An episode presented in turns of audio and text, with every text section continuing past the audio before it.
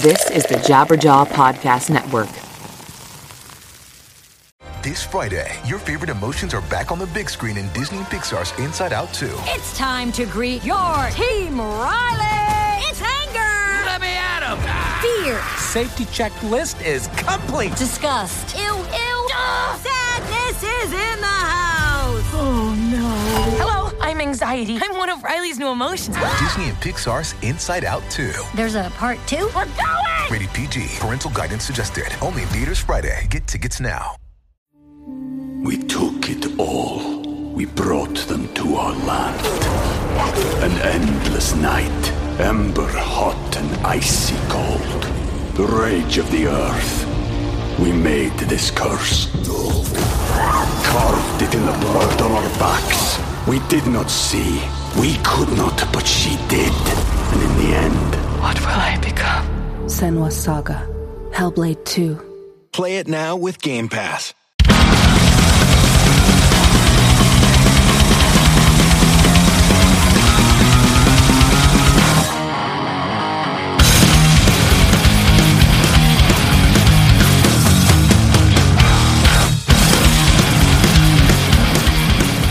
What's up, everybody?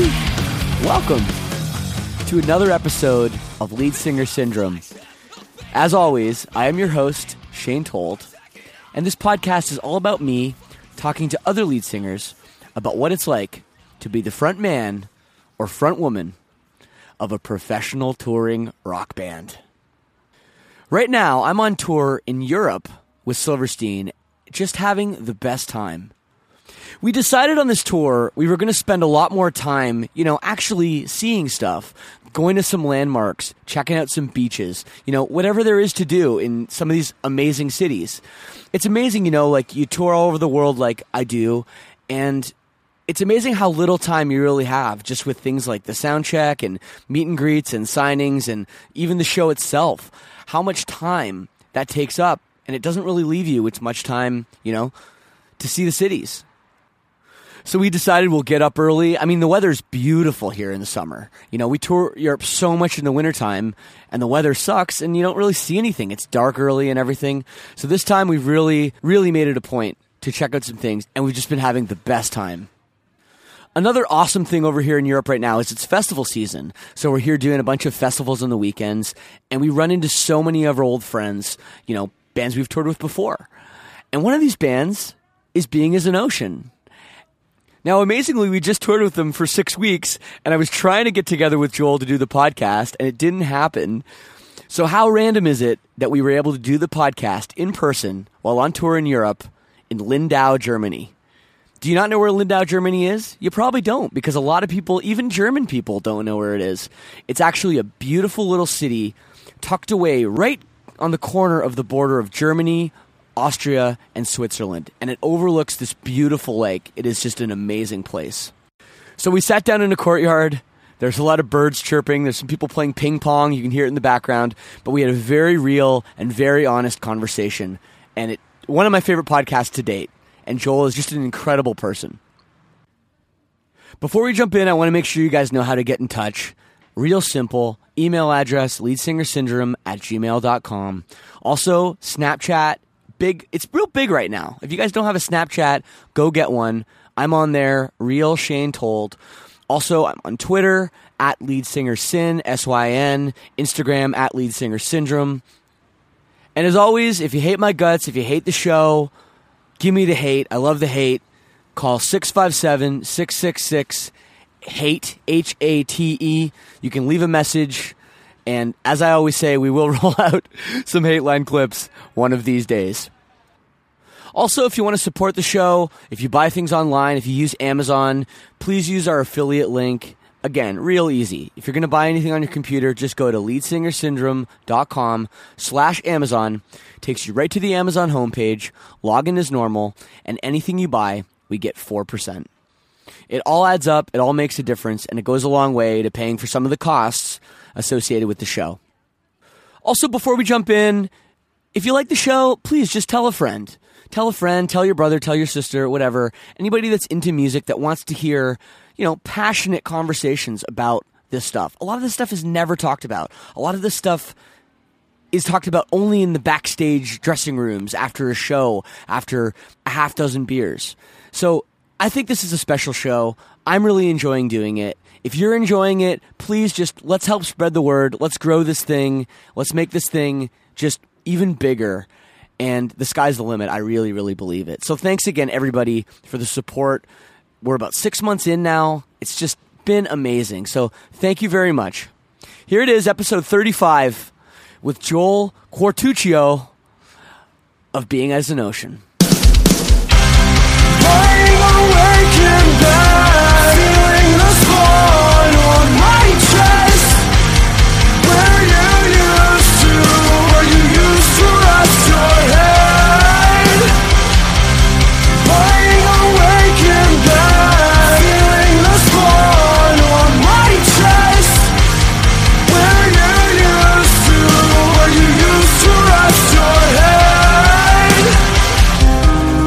Baby.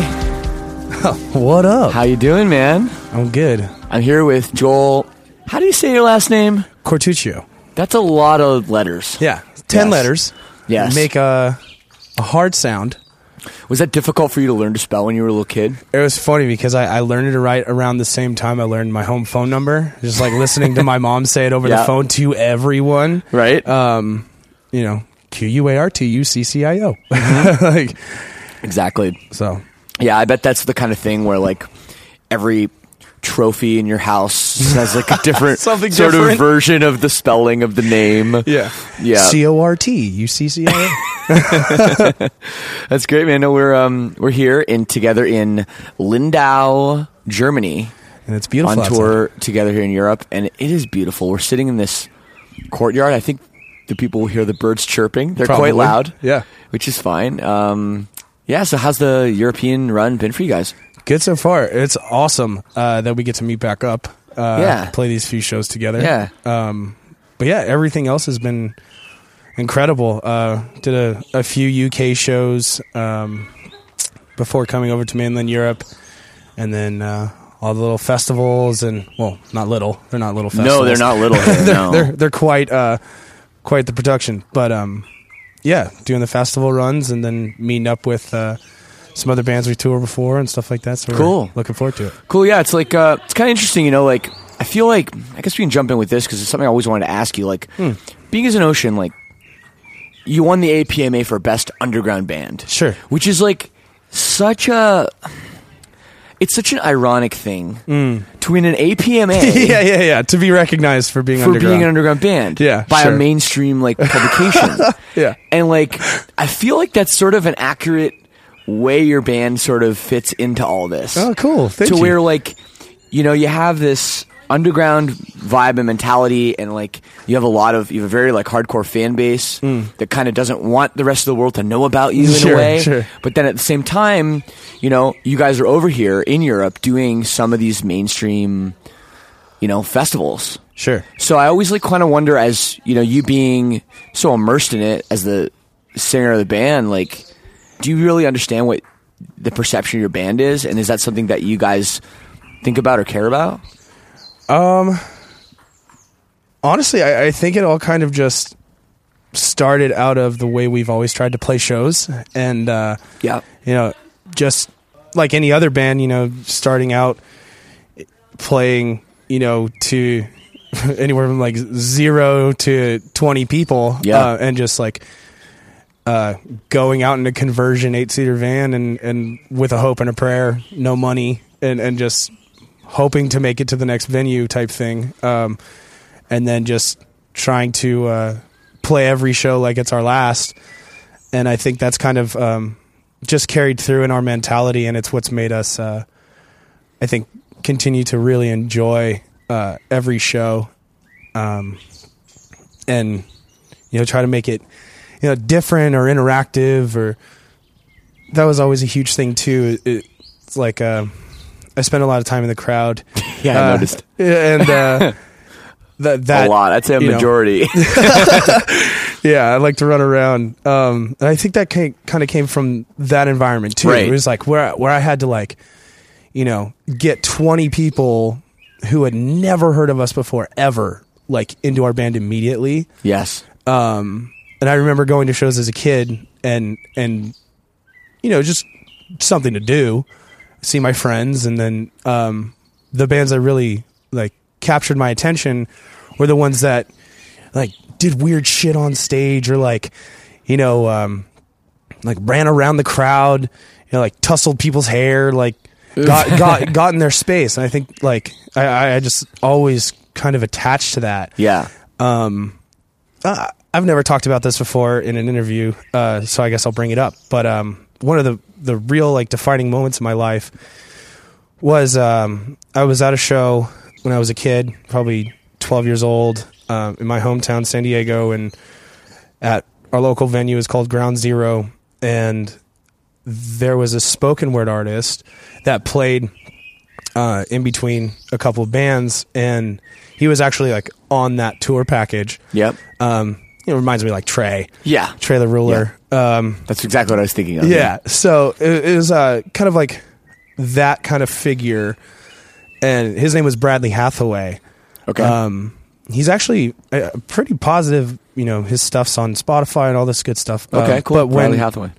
yeah, when when I was uh, you know young, I was kind of just like skeptical. I was like a little pissed off kid. And, Yeah. you know, like child of divorce, and I was fresh, and so I was just like trying to find my place, and uh, like just standing on uh, the edge of this circle he had made in the floor.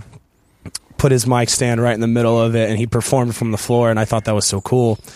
Um, by himself, you know, and he has this poem called the Hug Poem uh, that he performed right after his poem called the Hardcore Poem. And Okay. uh, the hardcore poem starts out it's just like super funny. It's like I will spin kick you in the face. Everybody back up, just like, um, like just talking about the stereotypical hardcore tough guy. Yes. Um, and then he- he brought in the hug poem right afterwards, and he he had already kind of just like captured my attention, and he like came up to me and hugged me during the hug poem during like one of the parts, and that always just stuck with me. It was like I'll never forget Bradley Hathaway because of that moment when I was twelve and I needed it. So I, I think that's something that I've always thought of. Um, As you live- basically now being your own Bradley Hathaway. Sure. You know. Yeah, if I'm if I'm that to someone in any capacity, like I'm wholly honored and grateful for it. Uh, but I, I, So I did, know did you feel like like because this guy this person was able to kind of talk about both hardcore and hugging like in the same you know Yeah. five minute stretch is that kind of did that stick with you as like as as a twelve year old being like well these are two um, emotions that I feel and maybe I can put these together Totally. and and that can be a way I can express myself Absolutely.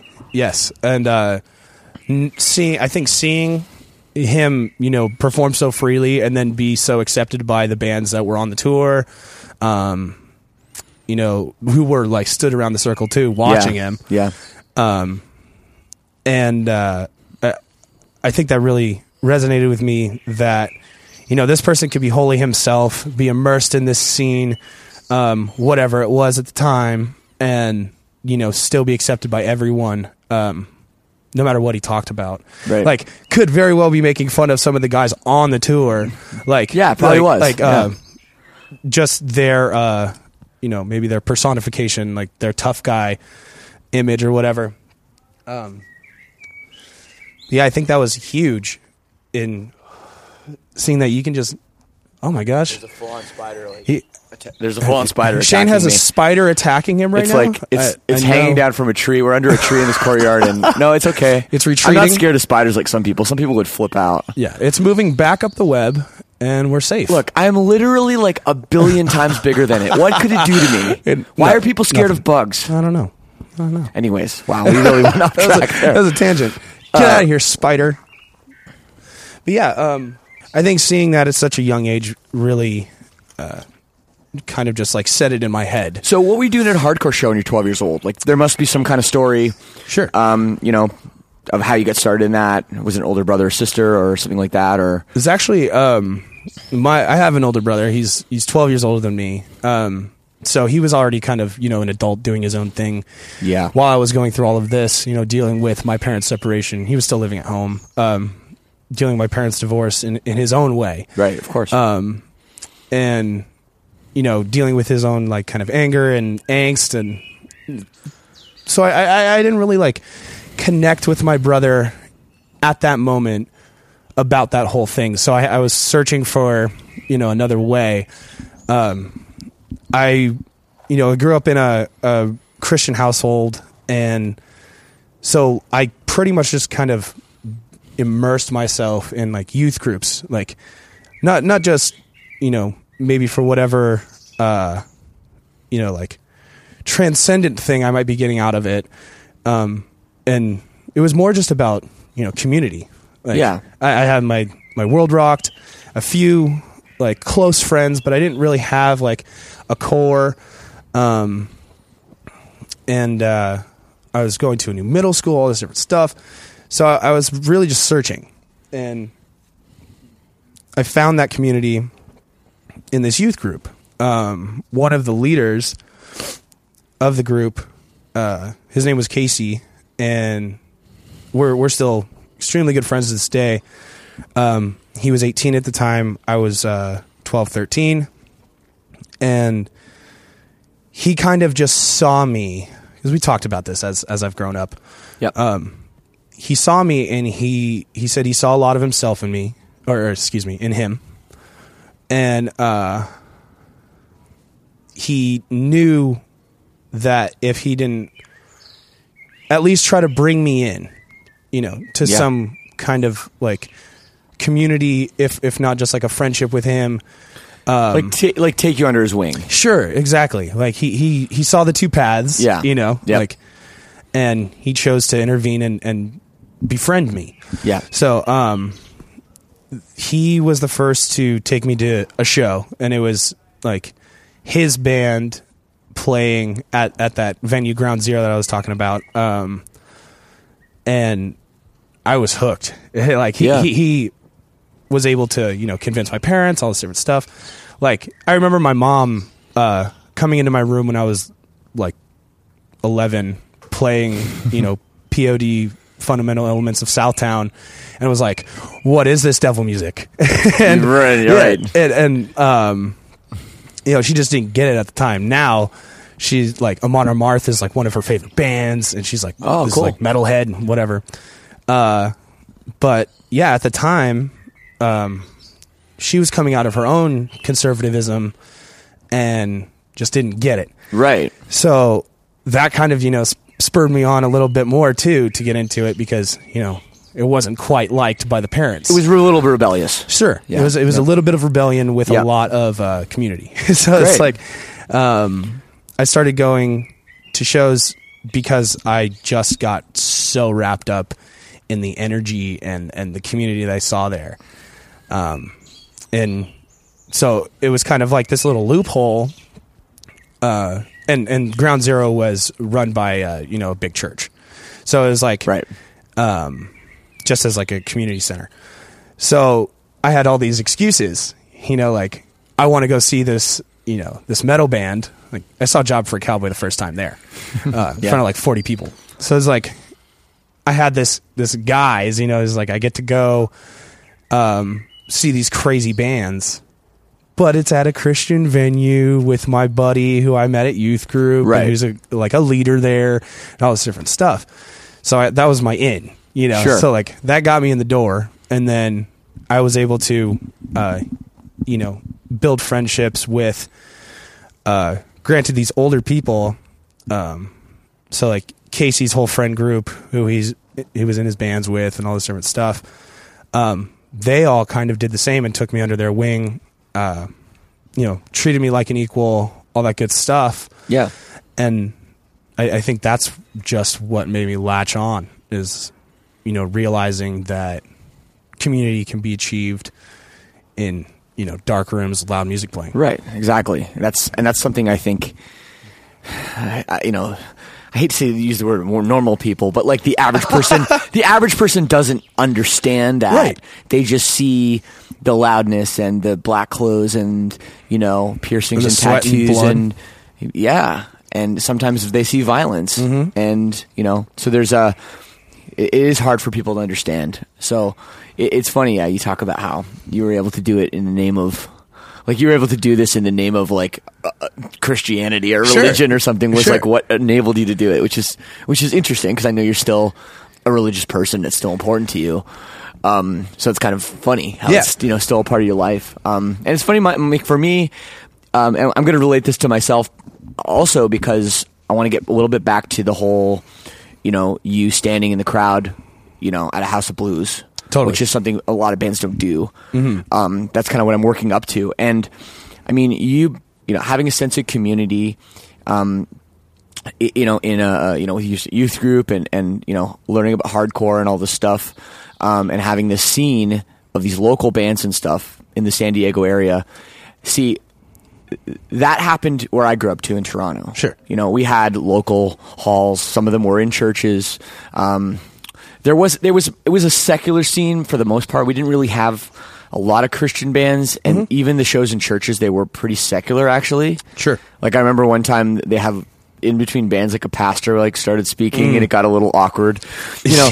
yeah. Because it wasn't that kind of a, a thing. Um, but we still had that sense of community. Totally. And I think these days a lot of that is lost. I think Hmm. a lot of the younger bands coming up are, are from places that didn't have that or don't have that. Yeah. And they don't really understand what a, a sh- seeing a band in front of 20 people with a singer jumping around or Yeah. as you described um, Bradley Hathaway is his Mhm. name Yep. as hi- you know, what he did Yeah. and that stuff they can't relate to Sure. so now being as ocean you know you guys start like you said used to play in front of like 0 to 20 kids Mhm. and it grew and it grew and it grew Mhm. but you've still kept the same ideology Right. now, bringing this to the masses and playing bigger and bigger shows, is this something that you're scared of, or is this something that you guys embrace? Like, because for a lot of bands, like especially you know hardcore bands, it becomes there becomes a point when it's not like cool anymore. Hmm. You know, you get too big and then you're not cool. Sure. and you almost get smaller because you got bigger. Yeah, yeah, yeah. yeah So I'm kind of wondering what your take is on that, and if it it doesn't matter to you, or if you ever think about that. Um, I hadn't I had never really thought of it to that extent. Um, but I think what our our mindset has always been is we're just going to continue to like do what we do and and what feels best for us, like whether it's writing or performing, and then wherever that goes, we'll be fine with it. Um, like going into something with with no expectation, just knowing that uh, I can trust the now like three permanent members with me in this band to do the things that they've always done that have worked and and that have um, you know felt right.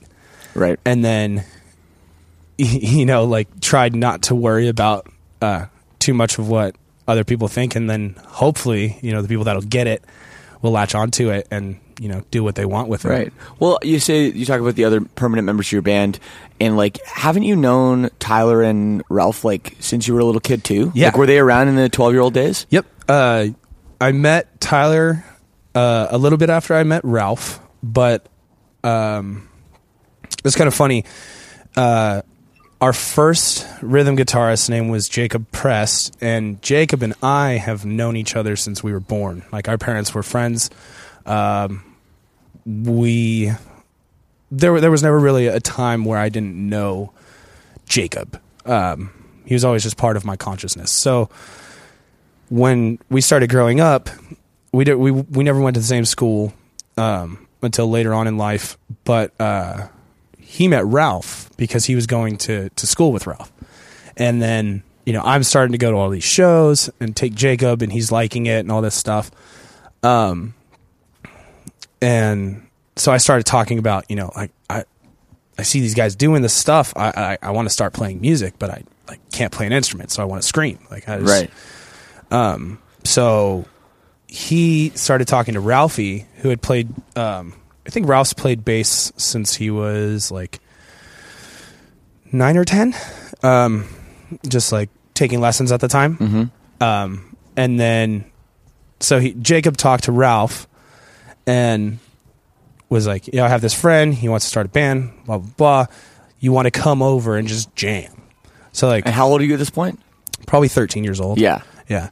Uh, and and so Ralph came over to my house and you know started just practicing in our garage and uh, like slowly a friendship started to form there and uh, Ralph had been you know going to school with Tyler and knew that Tyler wanted to start something too all this stuff I knew of Tyler just roundabout because he was a a year older than me so I you like he was going to the same church like Okay. the same youth groups but he had already like moved up to the high school group I was still in the Right. middle school groups, whatever, uh, when I met him. So he was trying to start a band. We were trying to start a band. And then we kind of just like merged our two bands. And that became our first one, um, where we actually started playing shows. Yeah. and you Uh, were 13. Yeah, 14. probably, probably uh, closer to like 14, 15. What at were you guys time. called? The Betrayal. Nice. Yeah. um, Yes. we, uh, we had, you know, like Very biblical undertones there. I like this. Oh this. yeah, totally. uh, so we had like, um, like the typical kid band scenario where we had, you know, a guitarist, but then we had a keyboardist and two screamers and all this different stuff. And none of us really knew how to play our instruments Yeah. except maybe Ralph and Tyler.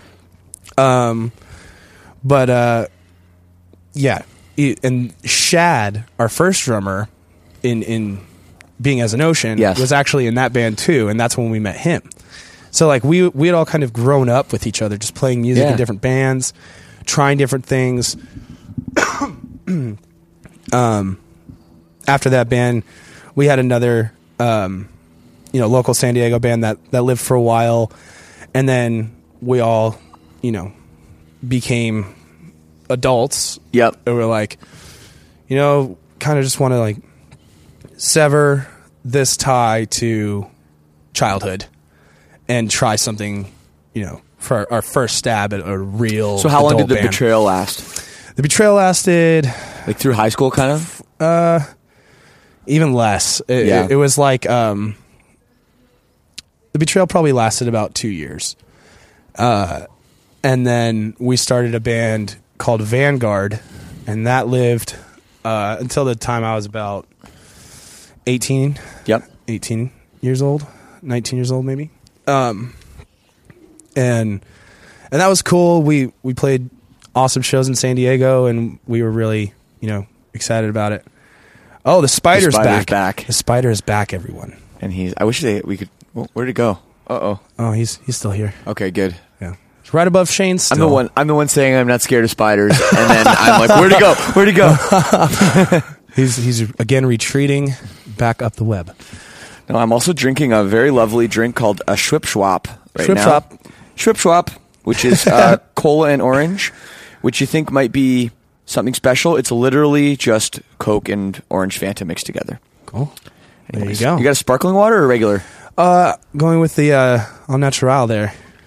Can't, can't Isn't it amazing here how they just love their sparkling water all the time? Mineralwasser. Yeah. Why do they want to drink that all the time? I don't know. I think it might just be a cultural thing. Uh, anyone German listening to this podcast could probably let us know. They'll, every time I ask a German, they just say, "I think it's nice." I think I think it tastes better. well, all right, okay, Yeah. sure, that's fine. It's kind of like drinking a soda without drinking a soda. yeah, you're getting the the bubbles, you know. I guess. Yeah. I'm drinking the bubbles all the time. I just feel like that can't be good for you. You get it, you you know. know, at all least for myself, time? it'd be gassy. Yeah. And, you know. Then like we're on stage and we're burping and stuff. It's just not a good look. Exactly. I don't know. Yeah. Um, No, but uh, yeah. Anyways, back to the yeah, back to the the big long story of of how you kind of got here. Mm. Um, so yeah, so then that's when you guys decided at some age we're going to take this seriously, and you guys just what you just bought a van basically, yeah, we. Uh, and you were being as an ocean at this point when you first you kind of took your first stab uh, at being a touring band. Right. We um we actually kind of just you know took the time to it was funny because all of our friends were so like pressuring us for about a year like what the hell's going on with your band? Like when are you guys putting out new stuff? Um and they were like no, it's like this band's done, we're starting something different. Right. Like we're just going to keep quiet about it. We don't want anyone, you know, like we we were kind of, you know, e- even if it was like who would hear, but we were all very, you know, secretive about it all. so Right. so um we rented out um Tyler rented out his studio on Park and Market downtown in San Diego. So the little one bedroom studio apartment. Um, and we spent the summer of 2011 recording there. Um, and, uh, you know, just did our thing, wrote the whole Dear God album. Um, recorded vocals at Tyler's house in his upstairs closet, all this good stuff. Sent it out uh, to Brian Hood to be mixed and mastered, and then we uh, actually, you know, Tyler's girlfriend at the time uh, had started, you know, doing photography and, and videography and stuff like this. So we went out. Um, thank God San Diego has a bunch of beautiful places to shoot. Right. Uh, but we went out to Sunset Cliffs, shot the song "Dear God" um, as a music video, and you know, kind of just waited, and then we set up a, a DIY tour um, through connections that we had gotten through Daniel Wand of Capsize Mhm. because they had already been, um, you know, like out and doing DIY touring um, with an earlier lineup, uh, and Matt Fitzpatrick from Iron Lung, of course, uh, Literally yeah. wearing a Iron Yeah, Lung shirt right are. now. This is it's awesome. It's full circle. Um, because Matt uh, is is from near where we live, and so we had all these little you know DIY connections. So so we were playing you know wherever we could, little church halls, like community centers, VFWs, everything, anything that would have us basically. Um, just let us you know set up a table for merch. Sure. Um, and and so we set out on this very ambitious uh like oh well no that was that was our third tour we did uh the first tour was a couple weeks long up and down the west coast um and the day we left to play our first show in Las Vegas we we never even played a local show before that Really? Uh, yeah, we just we knew that if we were going to be a touring band, we had to start playing on tour. And so we scheduled our So first your show. first show was in Las Vegas. January 3rd, 2012, Las Vegas, Nevada. Well, that's crazy. Yeah. Yeah. And Wild. We sat in the van for about I don't know, 4 hours maybe outside of our drummer's uh, house while Dear God uploaded to YouTube. And then once it finally uploaded, we drove out to Las Vegas, played the first show. It's crazy. So like um because you guys have this like interesting like I, I, I won't stop you before when you're talking but the story is compelling like when you were talking about tyler like you just made a record and rented a bedroom apartment and recorded it and like i'm just thinking to myself like how the fuck do a bunch of 20 year old kids that have never really been in a serious band before Yeah. how do they know how to do that Tyler had always done our uh our recording and so he's just a bit of a nerd with that stuff like re- Totally. literally right now in the dressing room he's like doing something on logic with headphones on literally Yeah. right now Yeah. so that's just that's just him i guess It is. Yeah, Uh, because seeing seeing that, I'm just like, I like thinking about that. I'm like, how do you just do that? And then, how do you just know? Like, like that's crazy to me to to to do that. You know, like yeah, Spider's back. like you guys had. Just let it bite you and maybe you can become Maybe. Spider-Man. That's how it works. Yeah. Um, no, but um, how did you guys afford to do this? Did you guys have? Were you guys working? Did you guys just have like parents that you could borrow money from, or oh, like? definitely. We all had our like full time jobs. Yeah. Um, I left high school early because I was like, "Fuck this! I need to get out." Mm-hmm. Uh, just very very antsy. Um, as a student, my senior year, so I, I I graduated high school about six months earlier than everyone else, uh, and had been working. I worked at Starbucks for about six years. Mhm. Um, from the time I turned 16, literally could go out and find a job. Uh, I went to Starbucks, got my first job, worked there, saving up as much money as I possibly could. Um, you know, trying to spend a little bit of money on like going to community college, really realizing it was just Not for you. Not for me. I won't say a waste of time because it's not. Well, that's the thing. though. But- You have to be careful too. Like a person in your position, Right. Being the, I keep going back to the Bradley Hathaway, you know, but like, you Sure. know, you can be impressionable to people. So Mm. saying like, high school is a waste of time, college is a waste of time, like.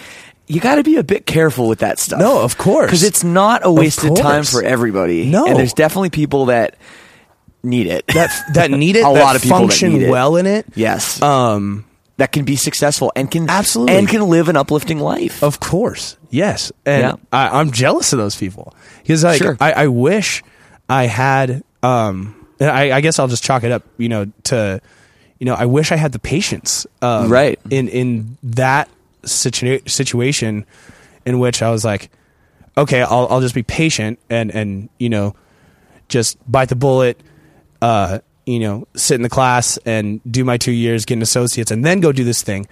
But I, I, I kind of was just always, you know, um, driven, excuse me, driven towards something else. And Yep.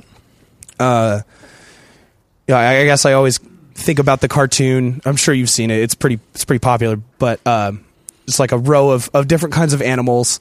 You know, there's like an elephant, there's a monkey, there's uh, you know, a bird, all these different things, and then there's uh, a tree, and it's someone telling all of them, "Hey, go climb that tree."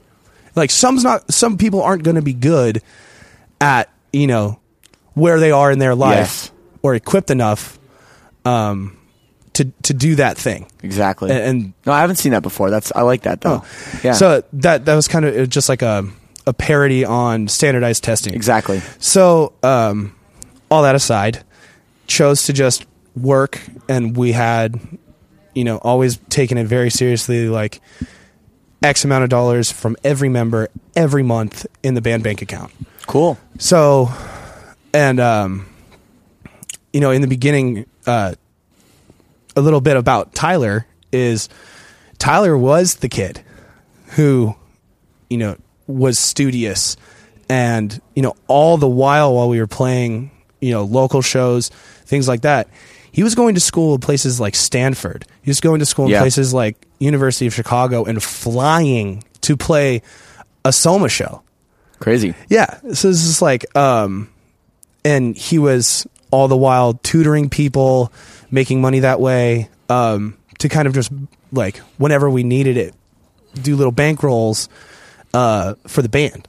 Right. So like huge appreciation and shout out to Tyler for that. Um, Yeah.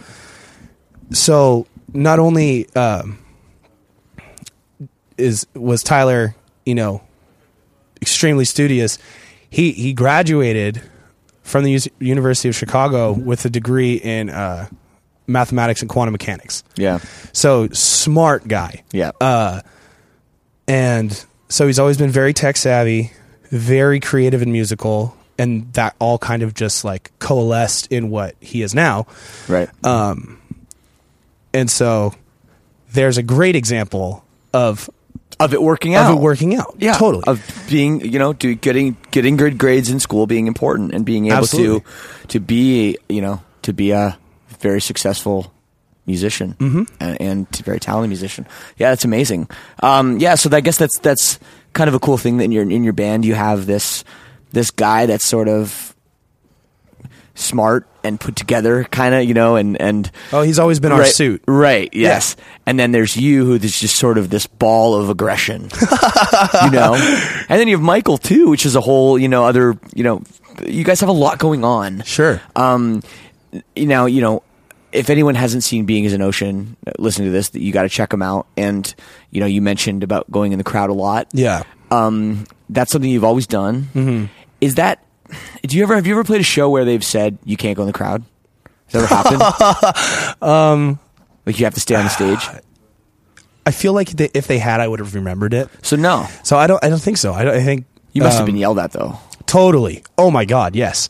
I've been like uh, Kicked out of venues. you know, like climbing on stuff, and you know, like I know I I'm, I try to be smart about my antics. You know, I, Yeah. I try not to climb on like sprinkler heads and like water mains that are uh, lining the roof or anything like that. But Sure. you know, just like hanging from a rafter and and security trying to like rip me down from it and all this stuff. So like that's happened. Um, I, I mean, I've been shouted at like so many times for you know breaking you know mic cables, all this different stuff, all the all the little things that happen Yeah. when do something. Have you guys been like that. banned from any venues? Uh, yeah, we've been banned from um, uh, San Diego House of Blues.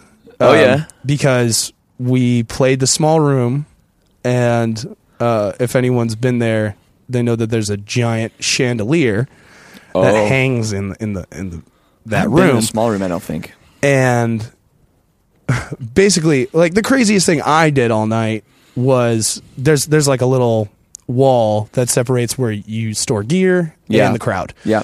i just climbed the wall you know did my normal thing you know jumped in the crowd whatever um but i think the whole energy of the show was really ramping up um like security just didn't uh, they at one point in the show i think they kind of just like backed off and put their hands up and were like whatever happens it's on them um but yeah someone got up on the same wall and jumped to the chandelier Oh. and was and actually like hung on the chandelier was Ah. like swinging so So it wasn't even you. it wasn't even me it was just kind of us i Yeah. guess uh, the whole Yeah. energy Yeah.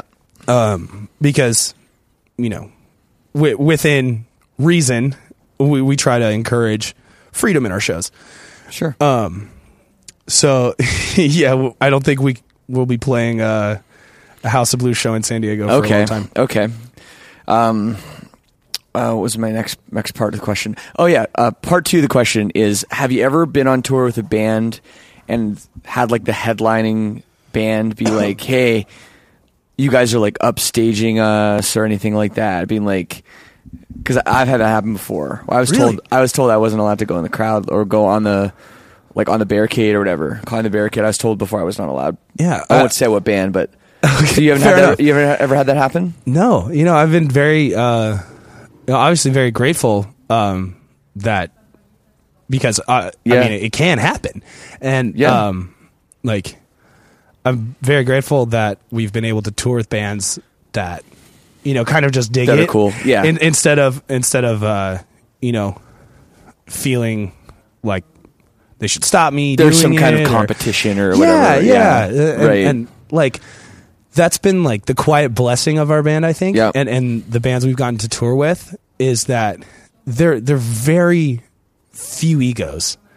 yeah. And, and like I love that because you know I like we've we've been around long enough to see the egos right. and and go oh my god if I was on tour with that for a month I don't know what I'd do you know so yeah just very very um grateful that that no one's know, Absolutely. tried tried to you know stop me from doing whatever I want Yeah. We took it all. We brought them to our land. An endless night, ember hot and icy cold.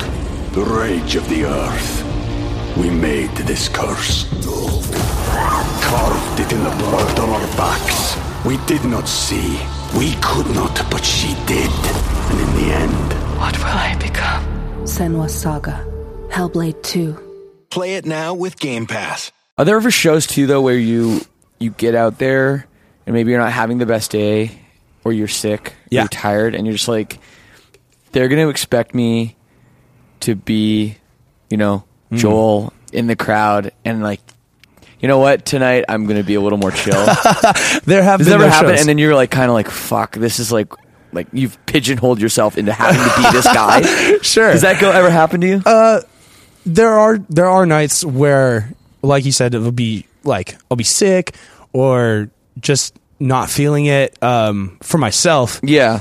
and uh and I've kind of you know tamed it down like toned it back um not been out in the crowd too much um try to do little things here and there uh to to make up for it but um in you know, sometimes it's noticed, sometimes it's it's not, and and Yeah. I think uh, I think it reflects that I, I know that if I'm down in the crowd and I'm sick and I'm just not having it, like I don't want me putting myself in the crowd to make myself upset or Sure. or like frustrated.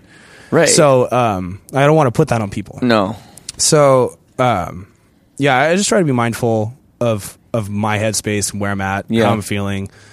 Um, and then yeah, I always kind of we're all our, our own worst critic, and I can Yeah. beat myself up, you know, after the show, but you know those are uh, those are fairly far between. Yeah. so. Yeah. You ever get hurt in Yeah. the crowd? Like people just kind of like, you know, you're a pretty big dude, I guess. Sure. I'm a little dude. If I go in the crowd, I, I can get squashed pretty easily.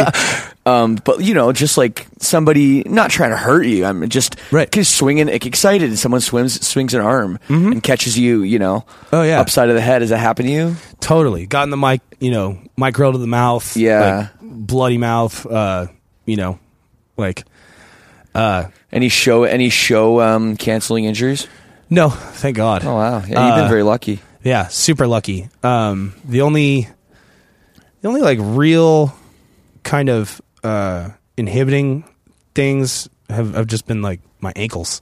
Like it sounds so lame, but you know, like uh, getting caught up in a crowd, uh, Like just twisting your just ankle. twisting it super Yeah. bad, and like having someone step on it, like while it's twisting and all that stuff. Um, and that's happened a few times. Eh, I'll get over it, but um, yeah, I've uh, you know, thank God, nothing, no bones broken or Yeah, or anything yeah, like no. that. Just uh, little bang ups here and there. That's good, man. Yeah. So, um, uh, yeah. So, okay, you guys recently signed to Equal Vision. Yeah, Great label. I love them. Um, love Dan. One of my He's the favorite, man, One of my he? favorite people. God, he's we just actually- like a Buddha. He's yeah. He's just. I mean, he's a Red Sox fan, whatever. but but he's a sweetheart. And actually, a lot Yeah. of people don't know this, but but before Silverstein signed with Hopeless, we were actually very close to signing with Equal Vision. Oh wow, cool. And they're one of my favorite. Like as a kid, they had all my hmm. favorite bands. totally.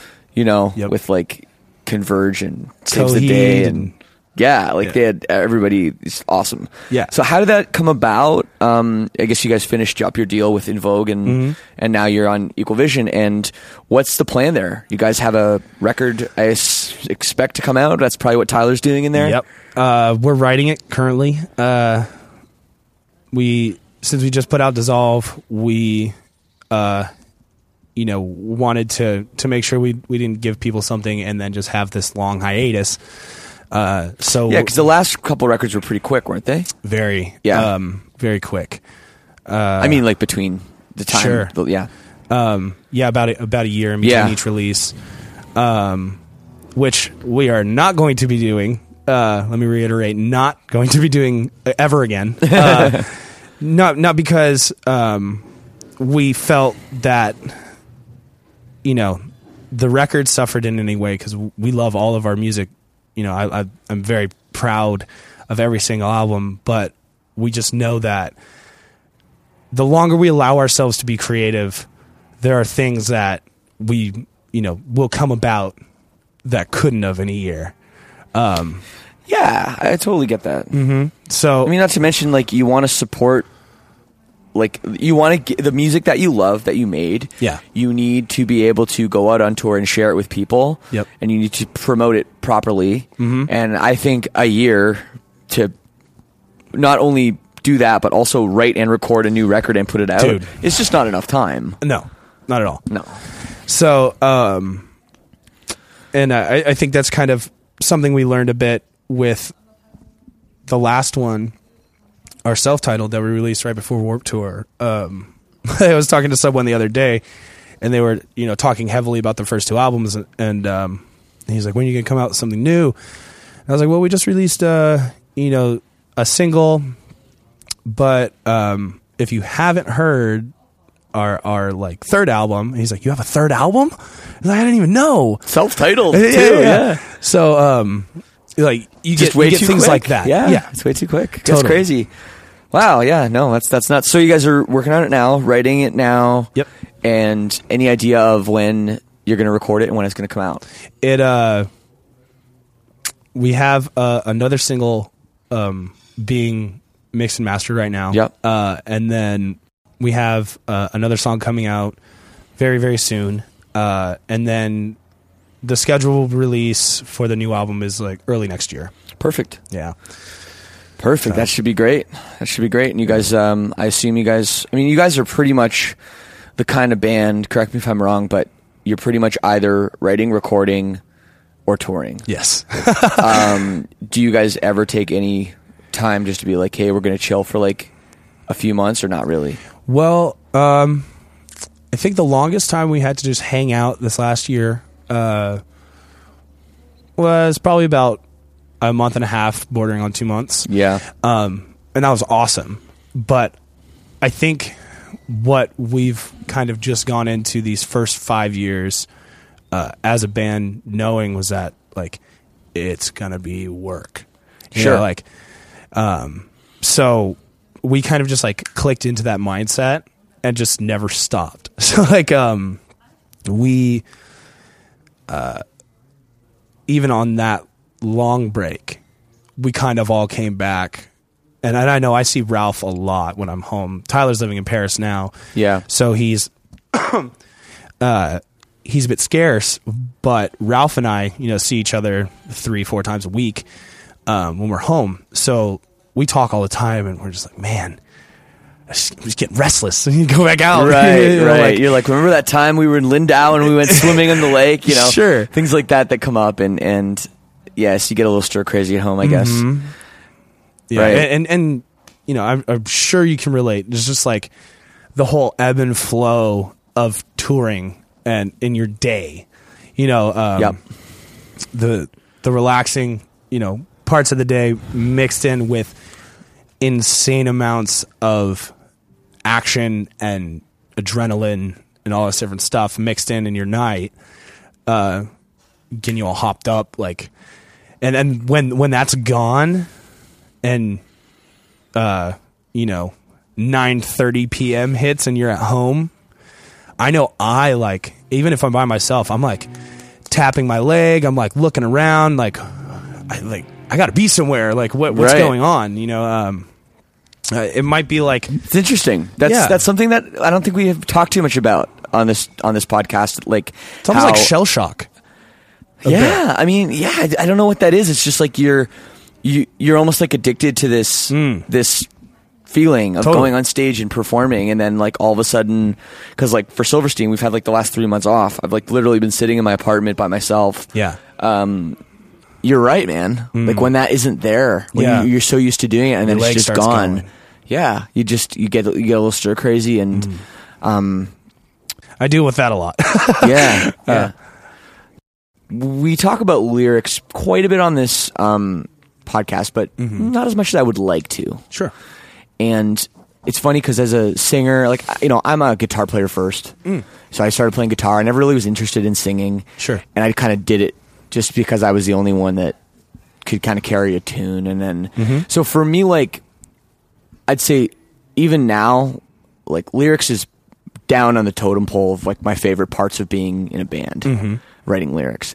And I feel like for you, and I could be wrong, it's more of the top, Yeah. for you, Yeah. And Totally. part of it is because you know what inspired you was a spoken word artist, Right. Yeah, You yeah, know? What inspired me was like, you know, Kirk Hammett playing a sick solo, Right. You know, so we come from different walks of life, but Sure. for me, actually, over the last, I'm going to say five years, maybe five, six years, Mm-hmm. I've felt like I got a lot better at writing lyrics and I started enjoying it a lot more. Sure. And um, I think lyrics in your band are probably the most important part of the band. Mm. And I'm sure that, that you feel they're the most important part of your job of the band. Yeah. So I just want to get your take on how you approach it and just kind of where do you come up with what you come up with and how do you try to express that? Sure. Um, well, I think what like my emphasis on lyrics kind of just spawned from because it wasn't always that way.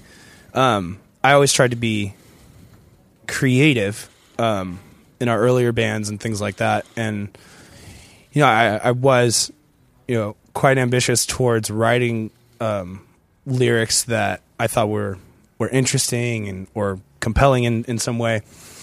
Um, but it wasn't until I was you know in high school. Um, my it was my sophomore year, and my English teacher um, had been grading. You know, we were meant to write poems.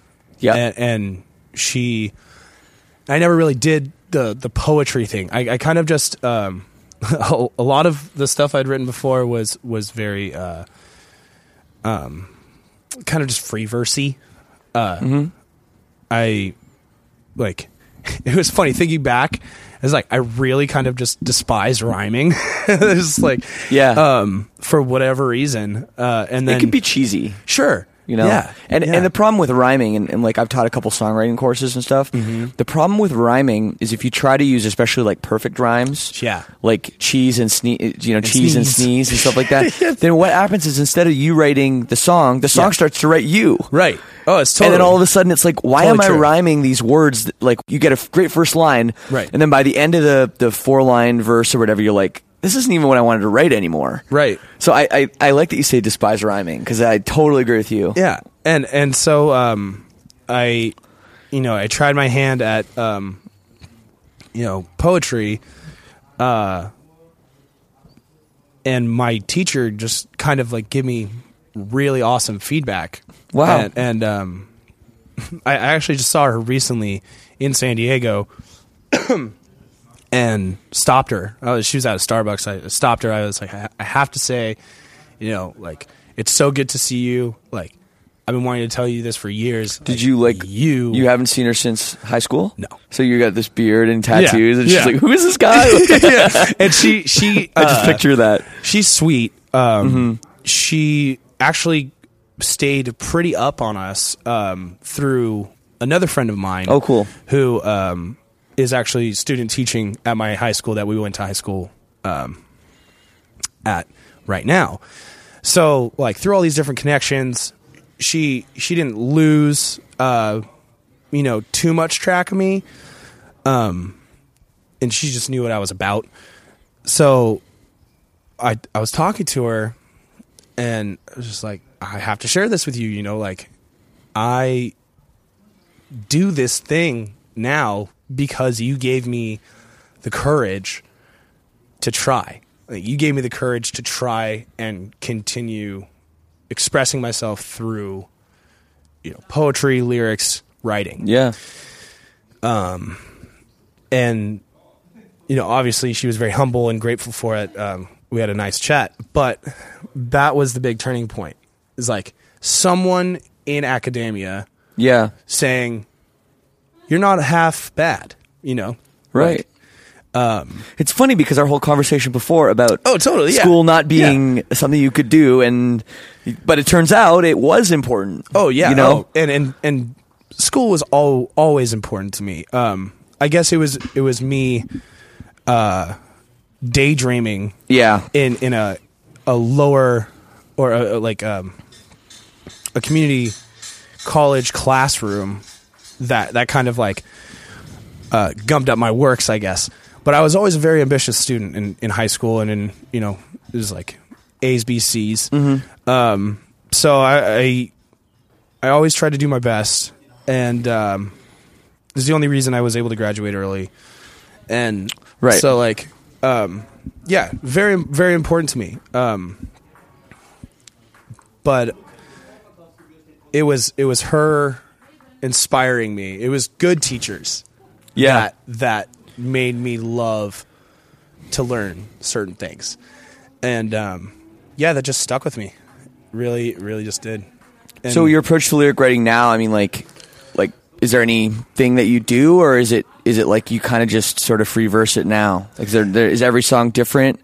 Do you have a similar approach? yeah, I think every song is a bit different. Um, I, you know, I've embraced my rhyme. I've, I've embraced um, to an extent. You Yeah. know, obviously, there's overkill, um, but I've I've tried to in in both lyrics and uh, you know other writings that I've done and do.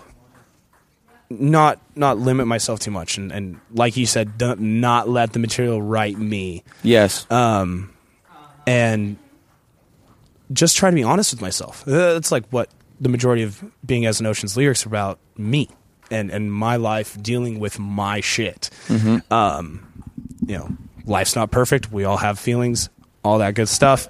Most of the lyrics are about me trying to you know get a handle on the things that are happening around me um and in inside my own head um because i'm like that a lot as well uh i live very much in my own head.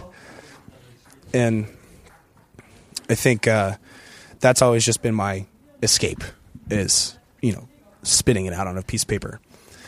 Um and and so i think for like moving forward at least with the lyrics in this band um I, I'm wanting to open it up, and you know, I'm sick of talking about myself. it's like Right. so we're actually you know starting to be more collaborative. Each member is going to write a song, like write Oh, yeah? lyrics. hmm That's something new we're going to start doing um, with this album, and and just see where see where it takes us. Uh, but as far as myself goes, just try and delve into different things. You know, um, going back to you know, like writing free form and, and free verse and you know, I've been writing uh, a short story.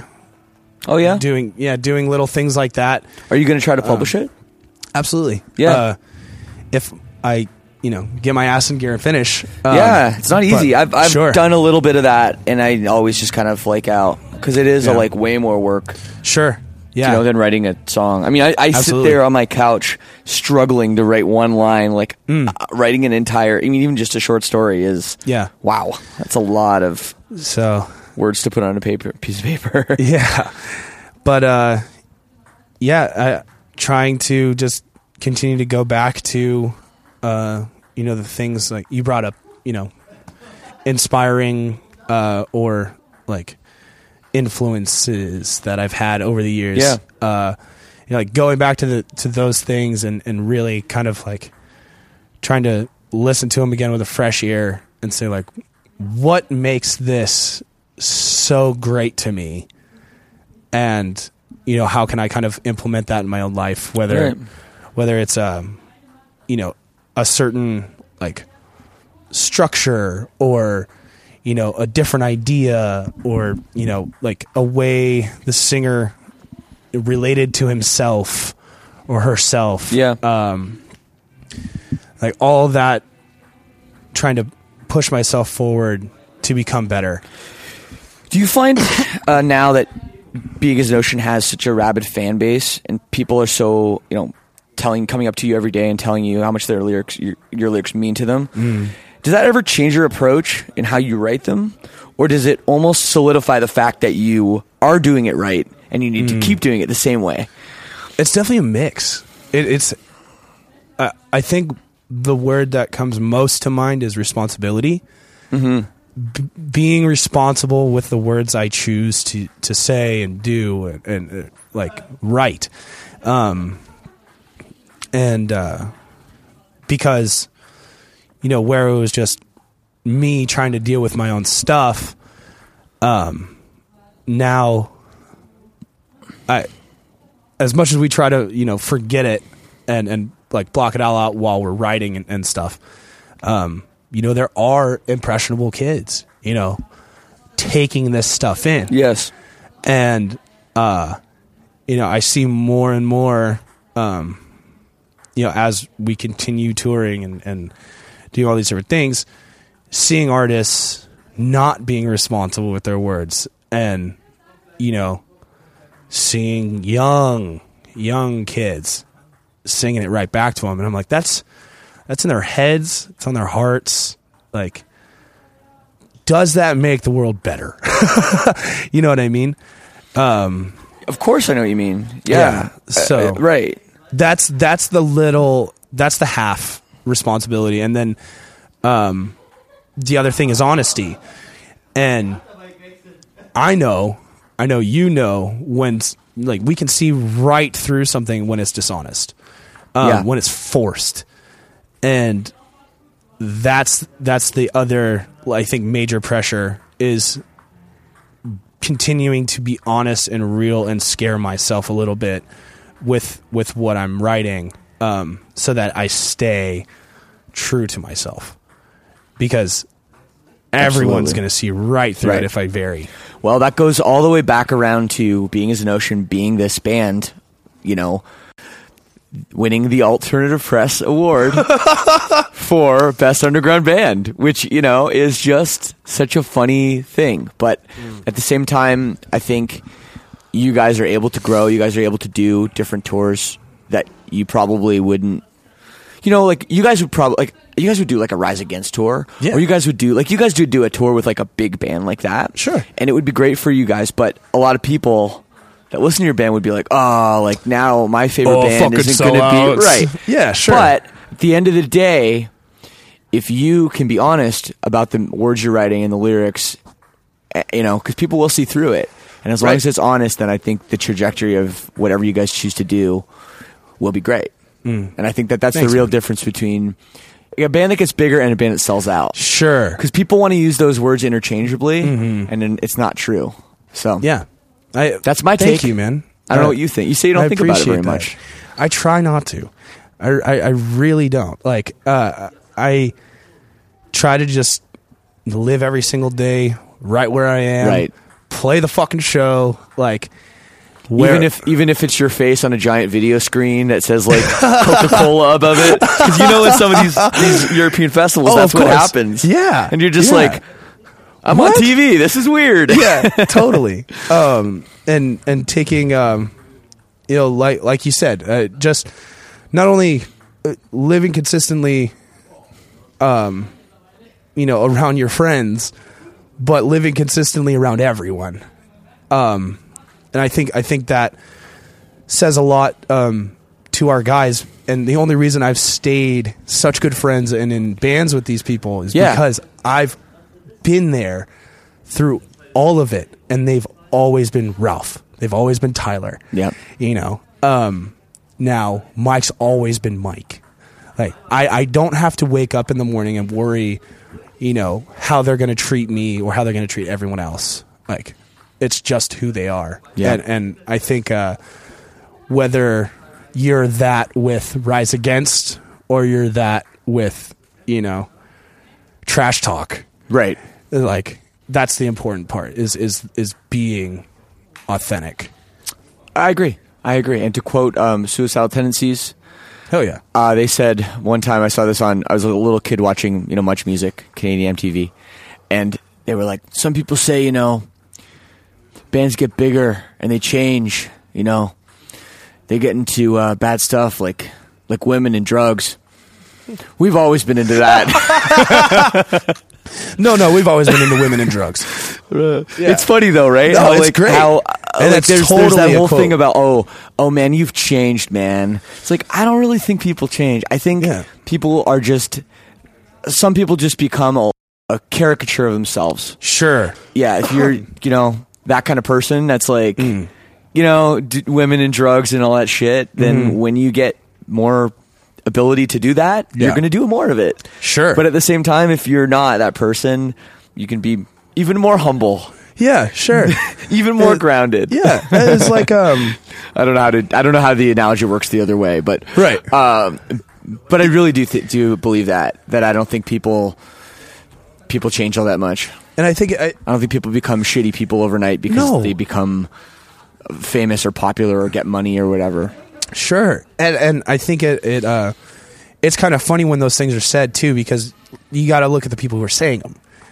Like most of the time, it's people who are, are are completely outside of not only like your tiny world of friends Yeah, or your um you know maybe a little bit bigger world of of people you work with people you tour Right. with all this different stuff it's coming from people who are completely on the outskirts of your life looking in yeah, and and you know making this overarching statement about you and your being and your person, like when they really have nothing to say to it. Um, you know, like if Ralphie goes to me one day, dude, you fucking changed. I need I need to fix my shit. Right. I need I need to like back backtrack and realize where I went went wrong because Ralph's been my best friend or one of my best friends, you know, since I was a kid. Right. Um now if some kid, you know, YouTube account like says something Yeah. on our new, our new music video that we've changed and that you know we're sellouts and all this different stuff and they don't even you know like take a chance on a show Sure. it's like I love you guy but your opinion doesn't it's, it's not founded it's, it's not grounded in any way in any sort of truth you know it's just your fantasy opinion It's just like your opinion, man. That's right. No, man, I, I totally get what you're saying, and that's uh that's great. Well, hey, I don't want to take too much of your time. I think we got dinner to eat, maybe. Yeah. probably probably time. Thank you It's for your time. lovely sitting time, here with you, though, man. Oh, cheers, brother. My time is nothing, dude. All I got is time. that's right all we got But is thank time. But thank you, appreciate it, dude. I appreciate you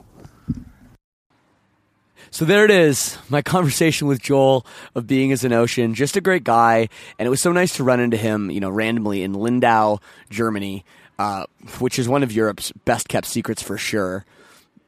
Thank you so, so much. If you like this episode, remember we got 34 episodes kind of similar to it. So go back, check out some of the old episodes. And also, if you really like the show, if you can write a review on iTunes, preferably five stars, write some nice words, that would also help us out a lot.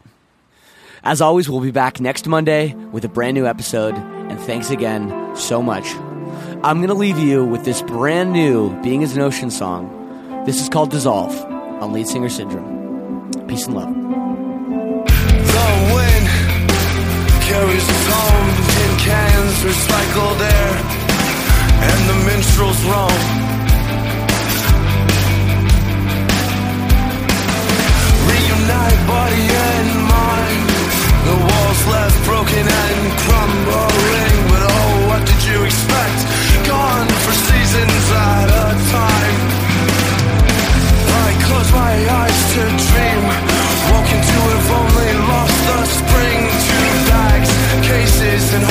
Sleeves.